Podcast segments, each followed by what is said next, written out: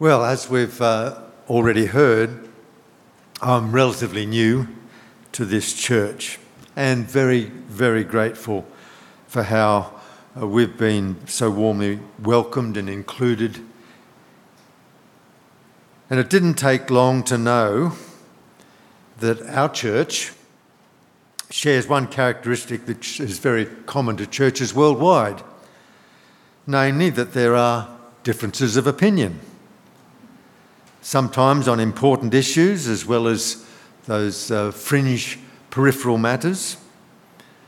There are differences, different uh, preferences with regard to styles of worship, preferences uh, on where our resources should be allocated, different expectations on how pastoral care should be delivered, contrasting personalities and cultural instincts etc., etc.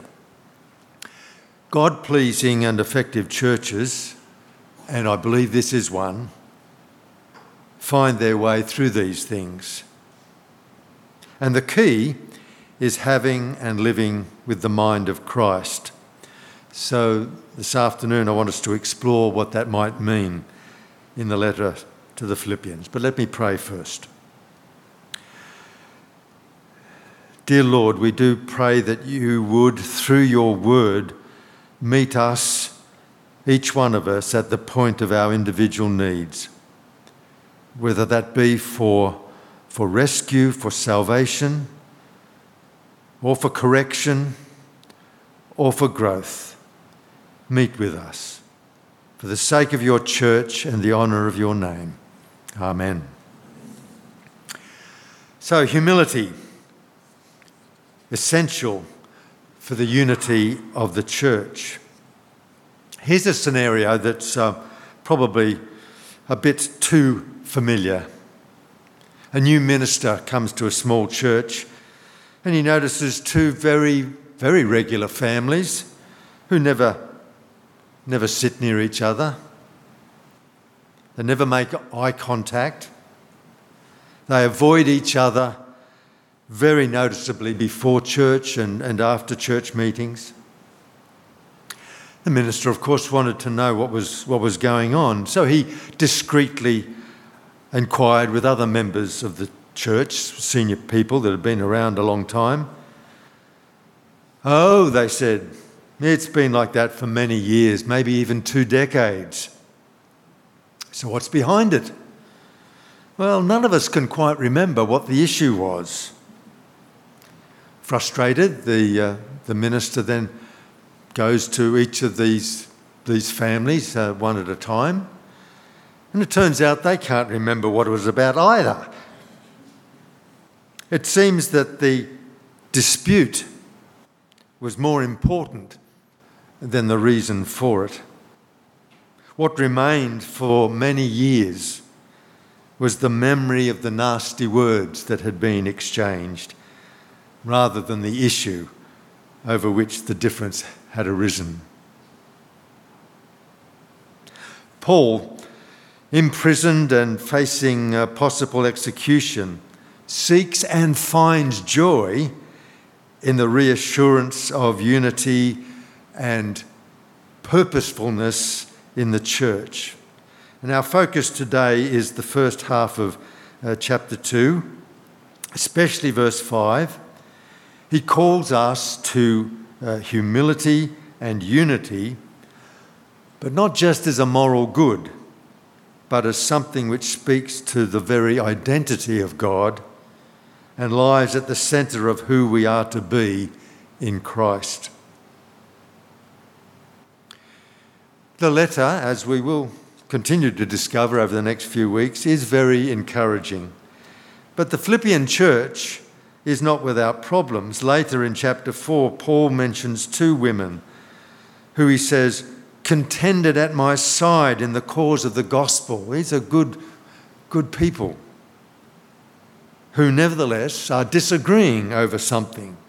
And Paul never tells us what it is, it doesn't seem to matter. I plead with Euodia and I plead with Syntyche to be of the same mind in the Lord, he says. Well, let's, let's have a look at the first four verses of chapter 2. Therefore, if you have any encouragement from being united with Christ, if any comfort from his love, if any common sharing in the Spirit, if any tenderness and compassion, then make my joy complete by being like minded, having the same love, being one in spirit and of one mind. Do nothing out of selfish ambition or vain conceit, rather, in humility, value others above yourselves, not looking to your own interests, but each of you to the interests of the others. Value others above yourselves. That could almost serve as a definition of the humility that Paul is seeking in them. He says it differently in Romans 12, where he writes, Outdo one another in showing honour. A mother was preparing pancakes for her two sons, John 6 and Bobby 4. The boys began to argue over who's going to get the first pancake. The mother, godly woman, saw the opportunity for a moral lesson.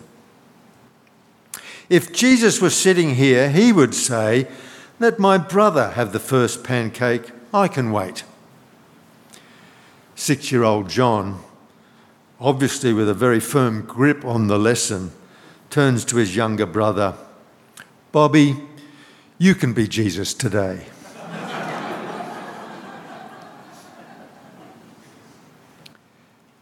in writing to the Ephesian church, again, Paul's in prison, and again he connects humility with unity. As a prisoner of the Lord, then, I urge you to live a life worthy of the calling you've received. Be completely humble and gentle. Be patient, bearing with one another in love. Make every effort to keep the unity of the Spirit through the bond of peace. There is one body, one Spirit. Now, we might think humility is not much practiced in, in our society, but it is at least co- commonly regarded as a virtue. Um, not so in the ancient Greek and Roman world. This was not the case. Here's Aristotle. He and other of the social me- media influencers thought humility was not a virtue. Humility was a cringing weakness. Whether you were rich or poor, what you prized was honour having your merits recognised and your name praised. Uh, some of you will know the writings of uh, John Dickson, a historian. He argues that it was only through the impact of Jesus' teaching and the church's example that humility gradually came to be seen as a virtue. Crucifixion was Rome's great humiliating power. Yet Christianity subverted it into the, the symbol of godly humility and mercy. But, but there is a, a caveat that we need to throw in here. Of course, deferring to others in the church does not mean that any thinking that is contrary to the central message of the word should hold equal standing with biblically informed perspectives. This is not a call, for example, to tolerate the idea that the church should cut itself off from the world or that uh, my, uh, my good deeds should contribute to my salvation. But when it comes to the small things, the peripheral matters in church and in life, what we need is a healthy distrust of our own instincts, a willingness, maybe even a, an eagerness to hear from other believers and to make their welfare, their interests uppermost in how we decide to move forward. So, unity in the church is not possible without this type of humility. That's a fairly grand, sweeping statement, but why would I say that? Because we're all different. We are diverse, we are a body of various and diverse parts. And that diversity, of course, is, is by God's wise design and lends strength to the church. But almost by definition, it means that we can't all get our preferences in all matters. The church has a king, but no aristocracy.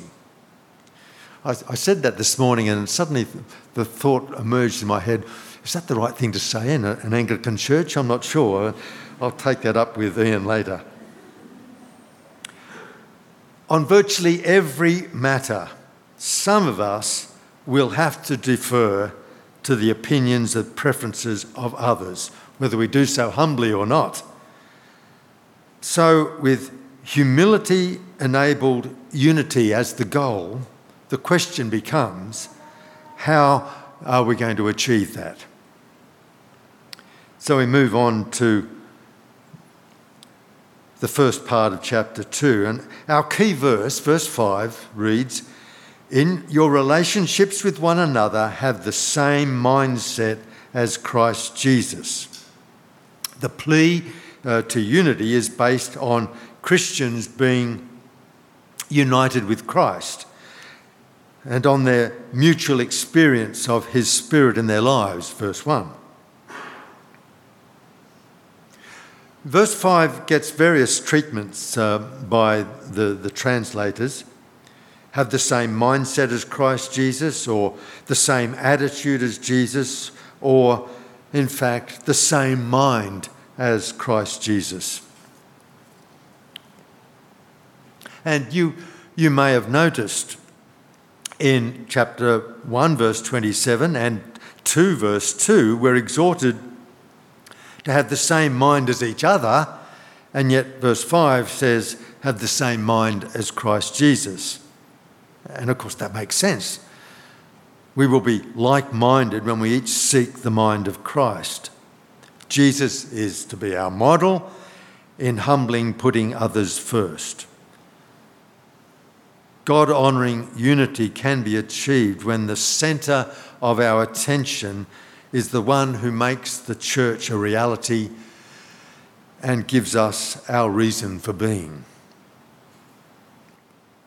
But consider, consider an orchestra. The player of each instrument doesn't invent his or her own idea of what a key is or what being in tune means. They don't tune their instruments to whatever feels good to them on that night, or even on the notes that they're hearing from the instrument next to them. They are tuned to the same standard. Now, in my ignorance, I was going to uh, add to this, uh, this demonstration that that standard was a tuning fork. But in fact, as I did a bit of reading around here, I discovered that in fact, the orchestra tunes to a single A, 440 hertz, played by the principal oboist, and that's, that's Sarah looking very pleased with herself and her A, 440 hertz. So if you go to a concert, a, a symphony type concert, um, before the conductor comes out, you'll hear Suddenly there's a silence, and the oboe rings out their wonderful A across the hall. And then there's a cacophony of, of sounds as all of the other instruments uh, either are tuned or the ears of the other players are tuned to that beautiful, pure note. Then they're ready to make beautiful music. And so it is with a congregation, a hundred people become more in tune with each other when each one is looking to and emulating Christ, when each one has the mind and the priorities of Christ in focus. But of course, following the Lord's example requires us to appreciate more deeply what that mind was and why it's important for us to take it to ourselves. So Paul elaborates what and why in adopting the mind of Christ. Someone has suggested that there are some things that are so profound that they can only be adequately captured in poetry. And Paul does that here with the wonderful so called Christ hymn, verses 6 to 11, which lays the groundwork for the challenge of Christian self sacrificing unity. Now, we actually don't know whether Paul wrote this hymn, this poem, or whether he was citing an earlier hymn from the very early church. That doesn't matter. But let's, let's have a look at it again. From verse 5 In your relationship with one another, have the same mindset as Christ Jesus, who, being in very nature God, did not consider equality with God something to be used to his own advantage. Rather, he made himself nothing by taking the very nature of a servant, being made in human likeness and being found in appearance as a man, he humbled himself by becoming obedient to death, even death on a cross. Now, today we can only be like stones uh, skimming across the surface of these deep waters. But we find in Jesus the truth of the nature of God. He's the one who lays aside his rights for the sake of the world he made and the people he loves. Jesus didn't grasp or cling onto the glorious aspects of being God, which were rightly his from all eternity. And possibly the reader here is, is meant to think of the contrast with the first Adam, who foolishly attempted to be like God by disobeying him. Jesus, the second Adam, while God Himself obeyed His Father to become man. This obedience involves some type of letting go or emptying of himself, as the original implies. Instead, instead of emptying himself, or rather, in addition to emptying himself, he fills himself up with concern for us. The Son of God put our interests ahead of his own. He became a servant, servant to his Father's will and to serve in our rescue. From the glory of being one in the Godhead, creator of all things, to being born to a poor teenager in an animal stall, living a life of serving. Jesus chose to divest himself of the trappings, the, the advantages of being God, to share our frailty, our physical limits, and our susceptibility to death. A thing utterly alien to the infinite, eternal God. And all this he did in obedience to his Father. We hear Jesus repeatedly speaking of his coming in obedience to the Father's will. Uh, so many references that I could, I could drag up here, but just three. John 6 For I have come down from heaven not to do my will, but to do the will of him who sent me. Or John 10 No one takes it, my life, from me. I lay it down of my own accord. I have authority to lay it down, authority to take it up again. This command I received from my Father. And the writer to the Hebrews uh, effectively gives us a motto for Jesus' earthly life I have come to do your will, O God. And it's in our text as well.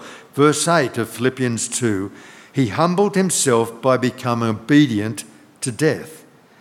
Now, that's probably better rendered obedient all the way to death, because he wasn't obeying death, he was obeying his Father. Here was self denying humility that attested and confirmed the unity and the identity of the Godhead. Paul uses um, Jesus' unparalleled act of humility and unity with his Father to spur the Philippian church and us to walk our path of self denying love toward practical unity. Now, our first reading was from the extraordinary prayer of Jesus in John 17, and uh, I'd love to read the whole thing again, but I've just pulled out a few sentences. I'm not praying for the world, but for those you have given me, for they are yours. Writes Jesus, uh, prays Jesus in this wonderful, intimate prayer. Holy Father, protect them by the power of your name, the name you gave me, so that they may be one as we are one. As you sent me into the world, I have sent them into the world. I pray also for those who will believe in me through their message. Well, that's us. That all of them may be one, Father. Just as you are in me, I am in you, may they also be in us, so that the world may believe that you have sent me. I have given them the glory that you gave me, that they may be one as we are one, I in them and you in me, so that they may be brought to complete unity or perfected unity. Then the world will know that you sent me and have loved them, even as you loved me. The, the repetition in there is pretty hard to miss. Jesus didn't want us to miss the point. Just as God is both three in one, so Christians are many and one, many parts to one body, and the church is one in Christ and the Father, and this oneness will one day be brought to perfection. In John 13, Jesus said, Everyone will know that you are my disciples if you love one another. And here in this John 17 prayer, if Christians live this self denying life, the watching world will see Jesus and know that the Father, the Creator, has sent him. Presumably, the converse is also true. To the extent that Christians fail to live with unifying love for one another, we are hiding Christ, the very Saviour the world needs. It has been said that the command to love each other is not only the church's domestic rule, it is the church's foreign policy. Last week, uh, Andrew Vella uh, suggested a coffee mug saying, well, this is, this is the one I suggest. Yes, love is the church's foreign policy. So we see for the church to show the loving, servant like mind of Christ is not just a nice idea, it speaks to the very identity of God. Jesus' self emptying submission to the Father confirms the oneness of the Godhead. Christians submit their lives to Jesus as Lord and thereby attest to our union with Him. And our humble, self denying submission to each other attests to our being one in Christ and His purposes in the world. Uh, so, Jesus, Paul, and all the New Testament writers emphasise the importance of unity within church communities. And we've been sent into the world with a parallel mission as Jesus. And our effectiveness will be impacted by what the world sees in us. The world shows very little interest in our various doctrinal differences, doctrinal emphases. But Jesus knew the world will notice any signs of lack of love between Christians. And conversely, take God seriously when our self denying love is on display. Well, my last very brief point is the rest of this Christ hymn. I'm not going to read it again. In chapter 1, we learn that Paul, submitting to God's call on his life and his humbling in prison, had, uh, had served to advance the gospel. It was impacting in new places because he was in jail. And so, too, the second part of the Christ hymn declares that Christ's supreme act of self emptying is vindicated. The greatest act of humility in all cosmic history is followed by the greatest exaltation. He's exalted to the highest, place, given a name above every other name, every knee bowing and every tongue acknowledging his lordship. Jesus, the suffering Son of Man, took the long view, and that's my last point take the long view. And even in Christ's stupendous exaltation, he's true to the essential nature of God. He looks to our good. He shares his earned glory with us. If the scripture didn't say that, and say it again and again in various ways, we would be perhaps ashamed to, to repeat it. He prayed to the Father, The glory that you've given me, I have given to them. And he teaches, uh, Mark 14, for example, those who humble themselves will be exalted. Like Jesus and like Paul, we too can take the long view. Our suffering, our humiliations, our humbling of ourselves for each other and for the sake of the church and the gospel will also be vindicated on the last day. Our union with Him will be perfected. Paul wrote to the Roman church, We are God's children. Now, if we are children, then we are heirs heirs of God and co heirs with Christ, if indeed we share in his sufferings, in order that we may also share in his glory. We can take the long view. So let me conclude with, with, with a note of encouragement. There is wonderful joy and freedom that comes from living with this mind of Christ. It is the freedom to lay down the terrible burden of always needing to get your own way. Wanting our own way is instinctive to our sinful nature, but, it, but it's a heavy and a bitter burden. It is so in the church, it's, it is so in the home and in the community. Lay it aside. Let's rejoice this year in our union with the self emptying, now exalted Christ. A union that one day will be perfect. Let's concern ourselves first with the needs and the good of others, focusing on the central things of the gospel and God's kingdom. Make no mistake, our neighbours, our children and our grandchildren are listening, and the world is watching. Amen.